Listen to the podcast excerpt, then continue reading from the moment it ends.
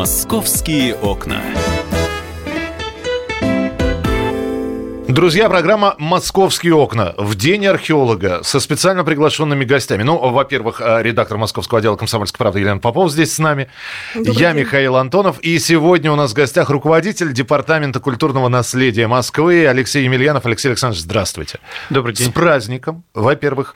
Во-вторых, День археолога. И, собственно, хочется спросить, а почему все вот э, археологические раскопки в столице относятся к вашему э, департаменту, к Московскому наследию? 30 лет назад уже, можно сказать, в далеком 1989 году а, было принято решение о создании при нашей организации, в то время она называлась Управление госконтроля охраны и использования памятников, специализированной археологической службы. А, необходимость ее в то время была очевидна. Ведь как раз уже в конце 80-х годов уже в Москве потихонечку начинался такое стремительное градостроительное э, развитие.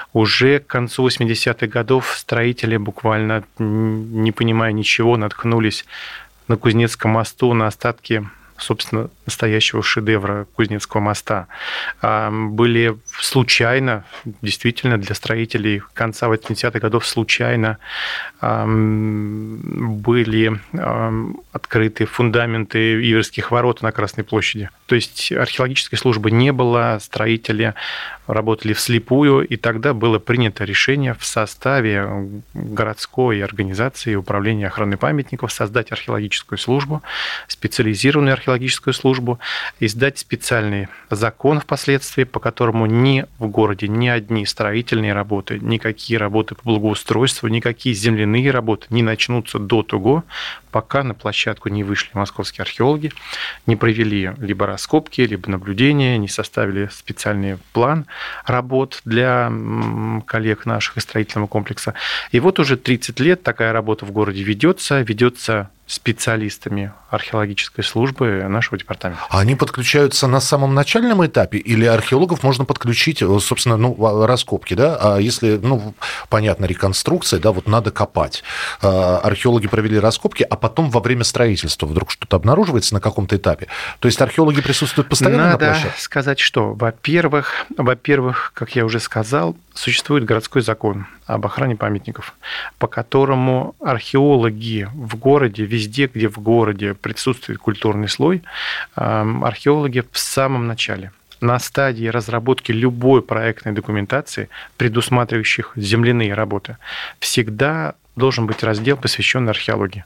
Всегда профессионалы-археологи, даже не то, чтобы там экскаватор вышел на площадку, а на стадии предпроектных исследований всегда должен быть для начала небольшой томик. Археологи скажут, какая глубина культурного слоя, что на этом земельном участке располагалось 100, 200, 300, 400, 500, 600, 700 лет назад, и какие рекомендации археологи дают либо для этого участка, либо полномасштабные раскопки, либо э, наблюдение за строительством, либо достаточно будет какого-то раздела, обеспечивающего сохранность культурного слоя. Все зависит от глубины земляных работ, безусловно, от земельного участка. То есть мы, археологи, на каждом этапе любых градостроительных, земляных, благоустроительных работ в городе. Ну, конечно, не бывает без сюрпризов, если там, например, территория, если вдруг при каких-то раскопках, при каких-то стройке что-то обнаружают, где-то там в Бутово, в Медведково там, или еще где-то вдруг что-то обнаружилось, ну, конечно, наши археологи выезжают, работают, включаются и, соответственно, делают все, чтобы культурное наследие, археологическое наследие столицы не пострадало, а сохранялось. Последние годы у нас очень масштабная шла программа благоустройства «Моя улица», причем это был центр города. И, наверное, было сделано наибольшее число каких-то исторических находок, артефактов. Что было самое интересное? Вы знаете, вы как раз мне напомнили, что в этом году все-таки 30 лет археологической службы. И поэтому мне бы хотелось немножко так углубиться в историю. Вот в 89 году служба была создана, и уже в 90 93 году, в 93 году начались масштабные археологические раскопки на Манежной площади. Э, мы же прекрасно помним, что как, торговый как это все центр помним, да. на Манежной площади, это же так все ходит сегодня, как будто так было всегда. На самом деле 93 год – это на этой площади, на этом участке были самые масштабные археологические раскопки за, наверное, ну, за 50 лет в городе последних точно. И интереснейшие культурные слои поработали археологи, прекрасная научная работа была. То есть XII век, фактически век основания Москвы, еще до нашествия Батыя. Интереснейшие находки, причем и остатки сооружений, и просто весь быт москвича XII века и, соответственно, то, там, до XIX, до начала XX. Потом интересные были археологические раскопки, очень богатые и очень удачные в то время, когда старый гостиный двор перекрывался атриумом. Что? Тоже, казалось бы, гостиный двор стоит уже к этому кровле, к выставкам гостиного двора. Все привыкли. А на самом деле это тоже, это, наверное, 96-й, 97-й год. Вот. И хочу напомнить, что именно археологи, именно раскопки в старом гостином дворе подарили, крупни, подарили городу крупнейший клад, найденный в Москве. 95 тысяч монет. Ох. 95 тысяч а, а дати, монет. Датировано как веками? От Ивана IV до Михаила Федоровича. Ого. До первого романа. Ничего себе. Да, 90, если быть точным, 95 429 русских монет и 335 западноевропейских. Такого крупнейшего клада, такого клада в Москве до настоящего времени никогда не было обнаружено. И это уже подтвердила. Фактически в 1989 году служба была создана, 7 лет прошло, и такая интереснейшая находка, конечно, это подтвердила уже в то время необходимость нашей службы. Вот. Ну, дальше были находки в Царицыно, дальше были находки в Коломенской. Действительно, вот что интересного за последние годы, кроме кладов, кроме артефактов, найденных, отработанных, э, надо сказать, что порядка 30 тысяч находок сделано археологами за последние годы.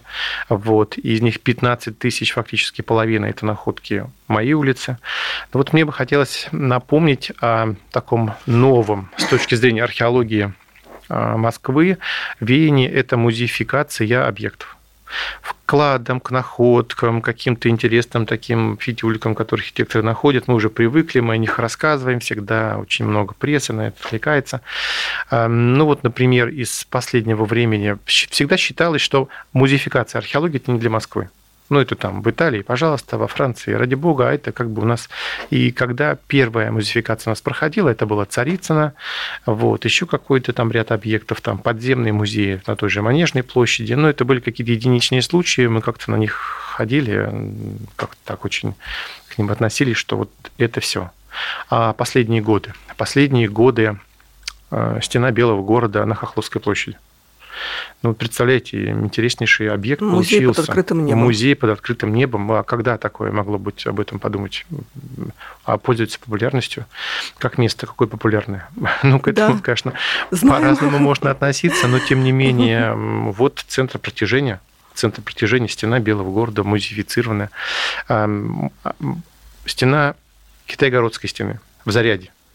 Вот, прекрасный подземный музей, прекрасный объект, около него богатейшая коллекция, найденная при раскопках. Вот, мостовая на Пушечной улице, мостовая XIX века, тоже музеифицирована. Златоустовский монастырь, интересный был тоже объект прошлого года, была музеификация. Тоже интересно. Вот Алексей Александрович, ага. тогда еще один вопрос. Вот сейчас смотришь на карту Москвы, пронизано все линиями метрополитена, да, да, идут э, строительные работы, и периодически о каких-то находках и мы сообщаем, и «Комсомольская правда» в том числе э, на сайте публикует их. Но э, развенчайте стереотип. Все, что уже, все большое уже найдено, все крупное уже найдено. В Москве искать нечего. Но будут попадаться какие-то мелкие монеты, черепочки, крестики. Вот. А так все перерыт. А? Пузыречки. Пузыречки и, а, а, я не знаю, а, обломки старых строений. Мы, мы хотим новый клад 95 Вот возможно монет, ли да? еще нахождение действительно чего-либо крупного? Ну вот, например, например, два года назад не 10 лет, не 15, не 20, не 30. Два года назад э, Зарядье, уже, можно сказать, на завершающем этапе работ, э, как раз вот в этом участке Китайгородской стены ближе к набережной, где сегодня расположен музей, э, опять же, вот клад Серебряные монеты. Серебряные монеты эм, от 15-16 веков. Два года назад. Буквально в тот же период интереснейшая находка 15 века, тоже зарядье, берестяная грамота. Четвертая берестяная грамота, найденная в Москве за весь период археологических работ. Причем очень уникальная, интересная вещь. Берестяная грамота, написанная таким своеобразным новгородским почерком. И что интересно, это не какая-то записка, это не какая-то там фраза, а это жалоба это жалоба в, в, в городскую власть на то, что вот я такой-то, такой-то ехал, и с меня взяли налог в этом месте, а потом взяли налог в этом месте, это и я фактически разорен. Активный гражданин такой. Абсолютно да? верно, да. Прошлого времени. Только если, на грамоте. Абсолютно верно. Но если не активный гражданин, то уже портал мэра это точно, где там москвичи не безразличные пишут свои моменты. Мы продолжим вот. через несколько минут. Конечно, Москомнаследие занимается не только э, археологическими исследованиями, но мы будем говорить и про реконструкцию обязательно, и про реставрацию. У нас сегодня в гостях э, глава Департамента культурного наследия Москвы э, Алексей Емельянов. Оставайтесь с нами, продолжим через несколько минут. «Московские окна».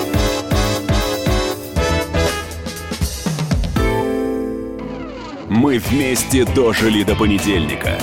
Вовремя рассказали тебе о главном во вторник, среду и четверг. А теперь встречай пятницу! На радио «Комсомольская правда» новая программа. Каждую пятницу в 8.00 Сергей Мардан и Надана Фридриксон. Три часа самого острого эфира. Мардан и Надана. В программе «Опять пятница». Взболтай и можешь смешивать.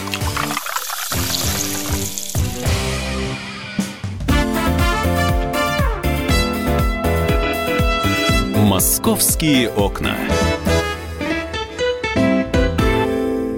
Друзья, Алексей Емельянов, э, руководитель э, Департамента культурного наследия Москвы. У нас сегодня в гостях Елена Попова и я, Михаил Антонов. Мы продолжаем разговор. Лен, пожалуйста говорили о масштабной э, реставрации, э, говорили о находках, да, которые э, в Москве продолжаем находить и сейчас, о каких-то артефактах.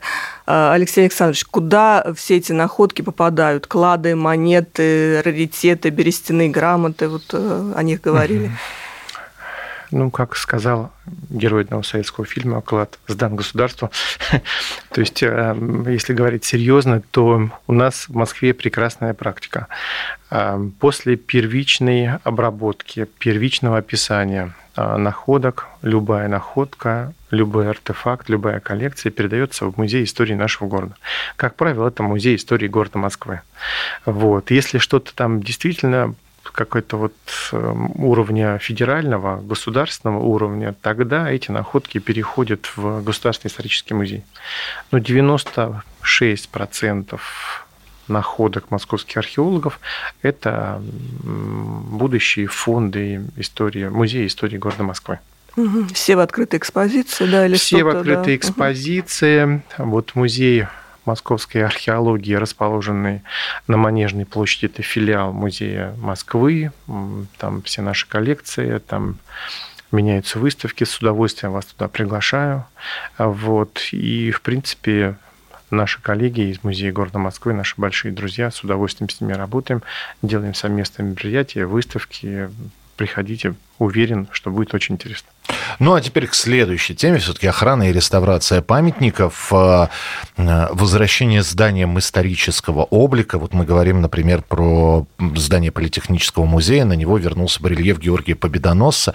Э, и тоже программа идет, целая и настоящая программа расписанная, запланированная. А, насколько все просто идет, насколько все легко и насколько вы э, придерживаетесь того графика по реставрационным работам, э, которые были намечены? То есть есть ли в этом трудности? С чего бы хотелось начать? Хотелось бы сказать, во-первых, пояснить немножко, что такое памятник.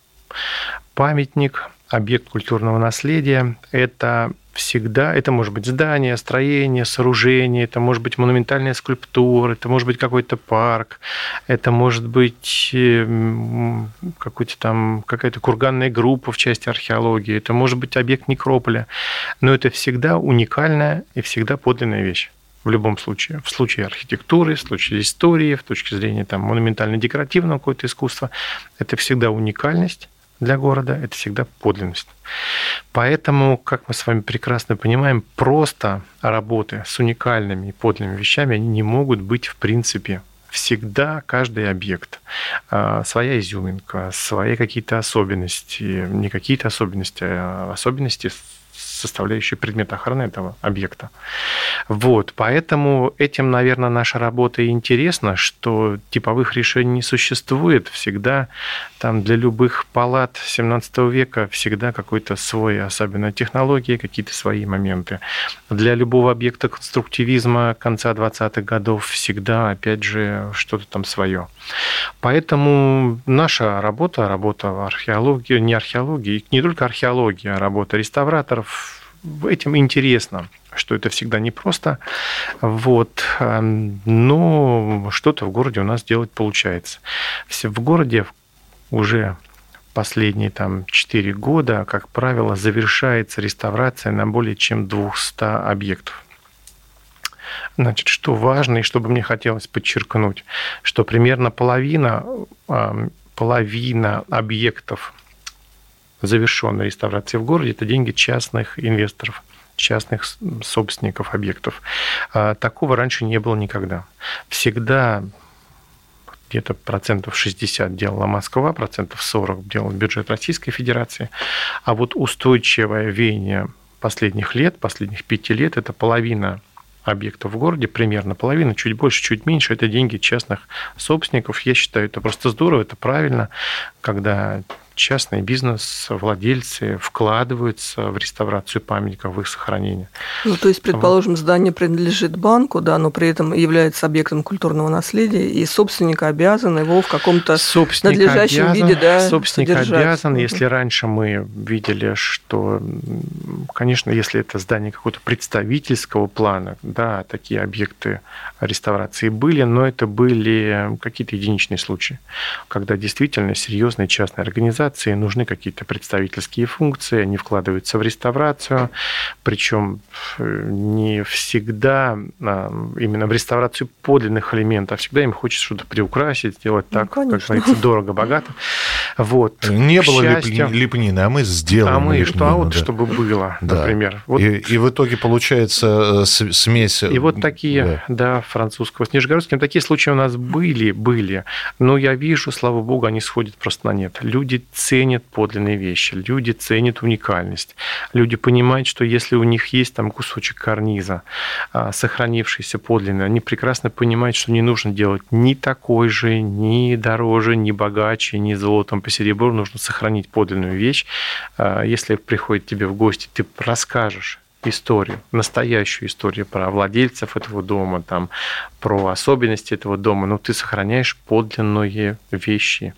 И э, хочу сказать, что если раньше вот э, про банки, про частный бизнес, это были действительно какие-то разовые вещи представительского плана, то мы видим сегодня, что людям выгодно вкладывать в памятники, в историческую недвижимость. Это статус, скажите, пожалуйста. Вот я, для, это для наших слушателей пояснение. Ну, хорошо, я вот как Елена сказала, да, банк арендует здание, и действительно они вот... Э, или принадлежит. Или принадлежит, да. да. Вот. А, но ведь бывают случаи, когда инвестор, да, действительно дает э, деньги на реконструкцию памятника того же самого. Это просто статус поддержать. И как, как Э, они же бизнесмены, они умеют считать деньги. Для чего им это?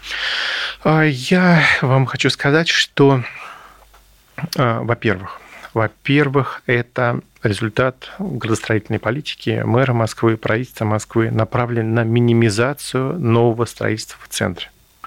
И раз э, политика на минимизацию новой стройки в центре, тогда логично любая экономика говорит, что свое имущество выгодно просто приводить в порядок. Ты понимаешь, что что-то в разы больше там ты не можешь построить, если там снесешь здание, если там реконструируешь, у тебя в принципе это не получится.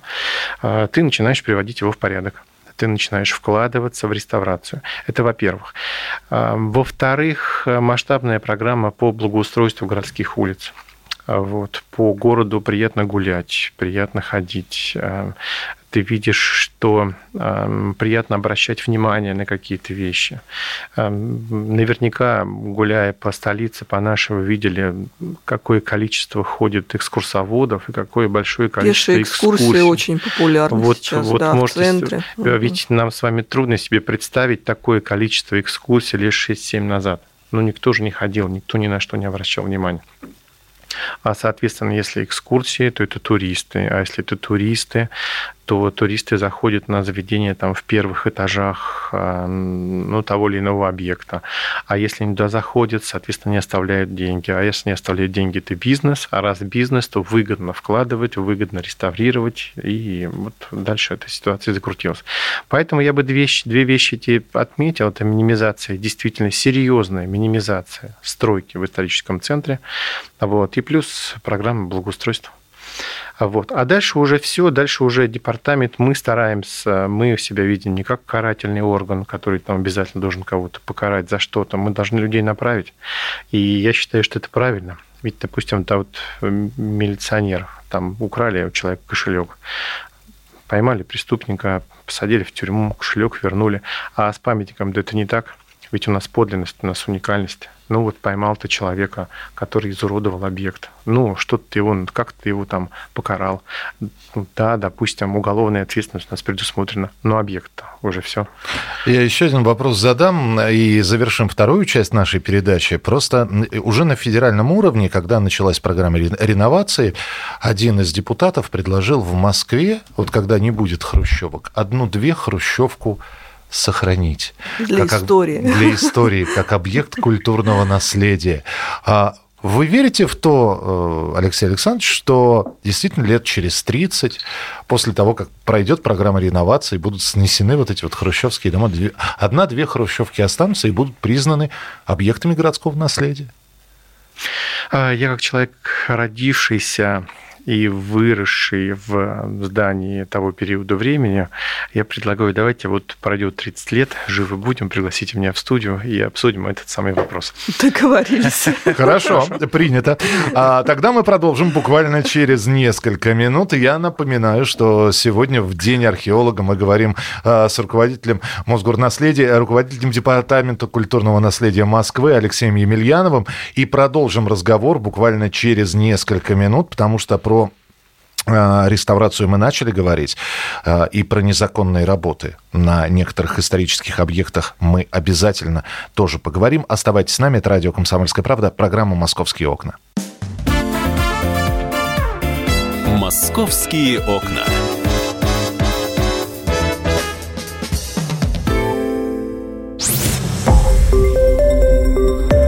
Радио «Комсомольская правда».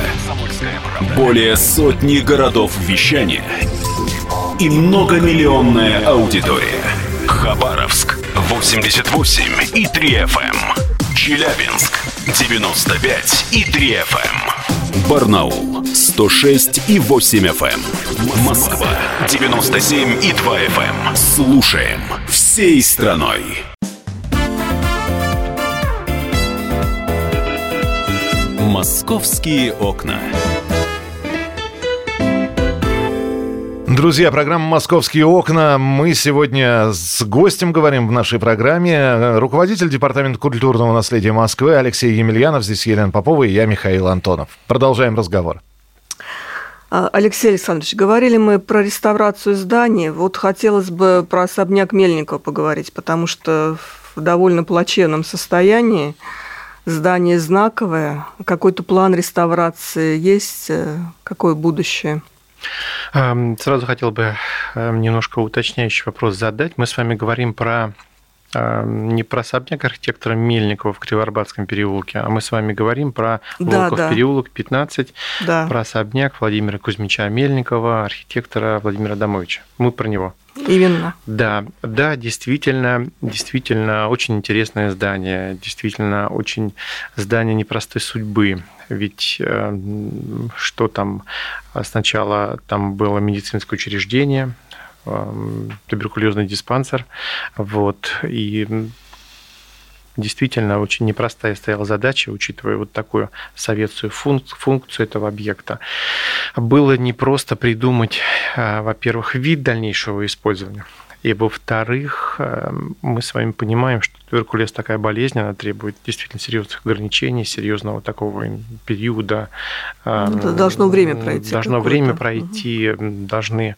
Нужно было придумать технологию, как обработать э, камень, обработать дерево для того, чтобы это здание можно было без вреда для здоровья дальнейшего использовать.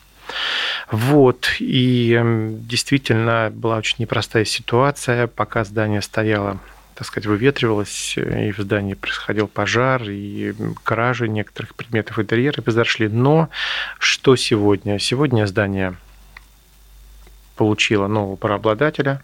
Вот. Мы на постоянном с ними контакте, серьезно товарищи настроены, хотят привести в порядок, отреставрировать этот объект, воссоздать там утраченные элементы интерьера, в том числе знаменитый деревянный фонарь, который был утрачен вот когда объект был немножко бесхозный у нас. Поэтому я вот в отношении него такой серьезный, с надеждой смотрю в будущее. мне кажется, мне кажется, да, я не то, что кажется, я уверен, что там будет все в порядке. Э, мы найдем технологии, найдем решения. И я думаю, что года через три, через четыре реставрация этого объекта будет завершена. Я да. все-таки вернусь э, к проблеме, которую мы уже так э, вскользь упомянули. Это когда действительно французские с Нижегородским пытаются скомпилировать. И, ну вот, арендатор здания, владелец здания, исторического здания, решил вдруг на фронтоне поставить, как, как хорошо Атланта поставить, да, и начинает, значит, проводить ремонтный работы, не согласовав с вами, нужен Атлант этот, не нужен, да, копать что-то начинает, перекладывать, не уведомив вас. Хорошо, если люди это замечают, да, звонок и так далее и тому подобное. И все-таки вот как вы э, каким-то образом контролируете эти объекты, как реагируете на такие случаи? Вы приезжаете и говорите, так, Атланту убрать, стену восстановить, причем найти камень того века. Где хотите, там и находите. Вот сами mm-hmm. поломали, сами исправляете. Штрафные санкции накладываете. Как вы работаете с такими людьми? В отношении объектов культурного наследия у нам законодательством передан достаточно большой круг полномочий и административные, ну, вплоть до уголовной ответственности за нанесение ущерба и тоже, не дай бог, за утрату объекта культурного наследия. Вот. В этом спектре полномочий это штрафы, это изъятие объекта из собственности и, как я уже сказал, уголовная ответственность. Вот. Мы пользуемся такими методами.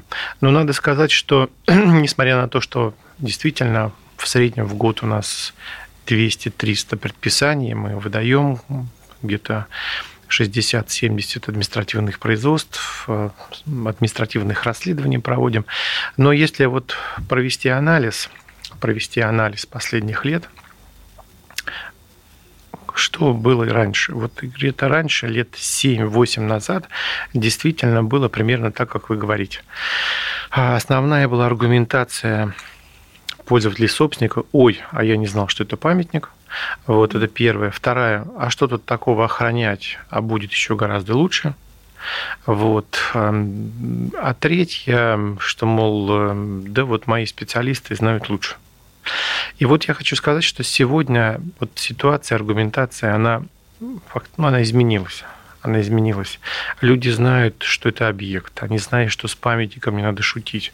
Сегодня большинство наших предписаний просто люди делают проект реставрации, но у них находится в разработке, но просто начинают чуть раньше, до того, как проект будет разработан до конца, согласован департаментом. Они вот, опережая события, выходят на объект.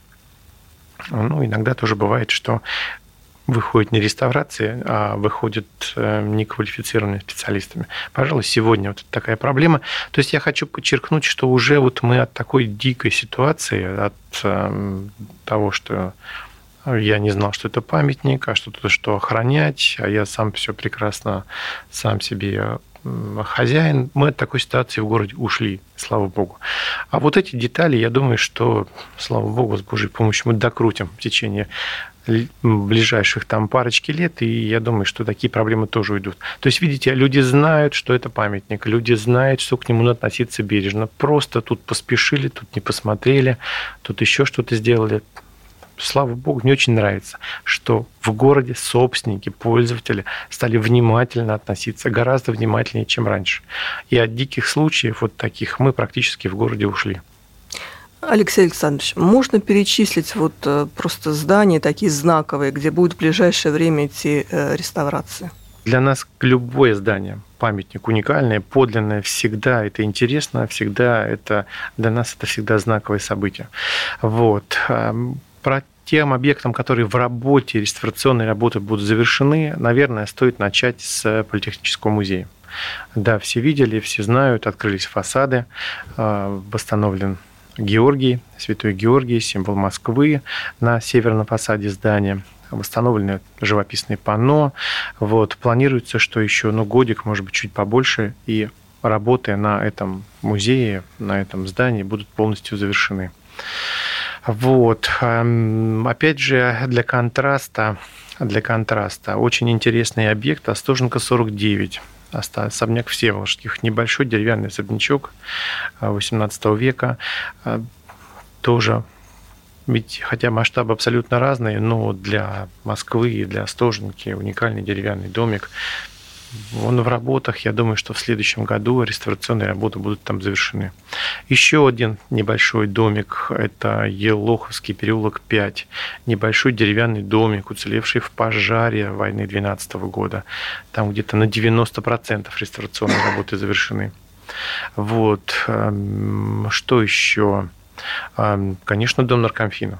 Конечно, дом наркомфина – шедевр мирового конструктивизма в завершающую стадию вошли работы. И что важно? Важно помимо самого здания а, наркомфина, еще входящие в ансамбль прачечная, вот она буквально на красной линии Новинского бульвара выходит, тоже два объекта конструктивизма. Это по моему мнению, лауреаты будущие конкурса, ну, участники точно конкурса «Московская реставрация» на лучший проект.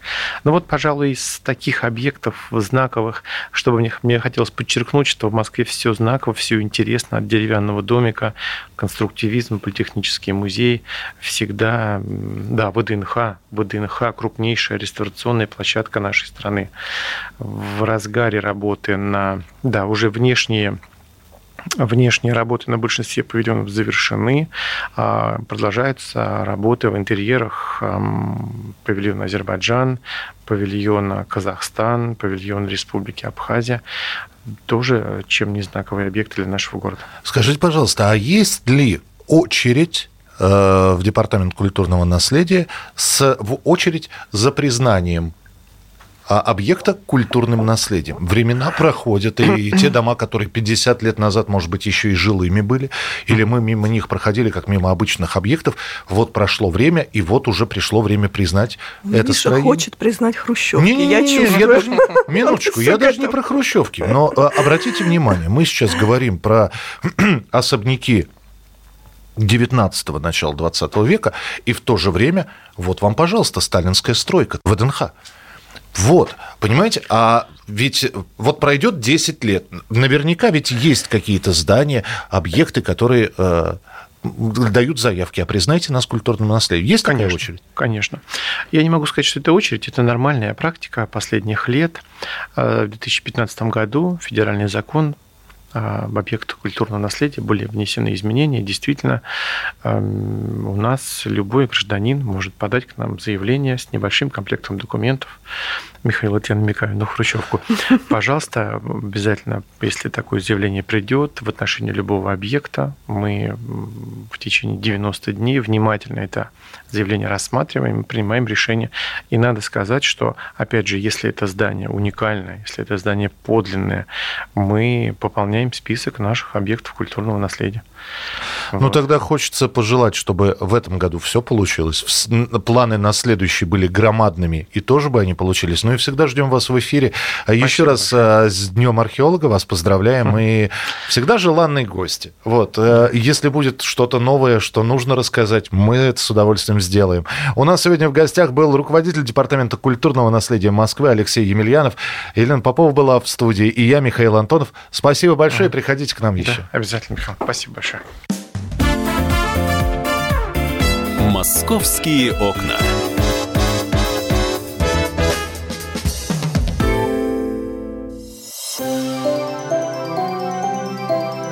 Комсомольская правда представляет.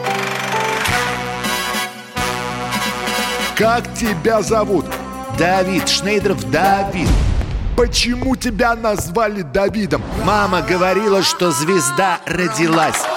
Давид, мы делаем тебе предложение, от которого невозможно отказаться. Синяя или красная таблетка? Я возьму большой куш. Окей, тогда ты пустишься во все тяжкие. Мы всегда платим долги. Самые лучшие фильмы и сериалы по субботам в 9.00 с Давидом Шнейдеровым. Целых два часа смотрим кино по радио.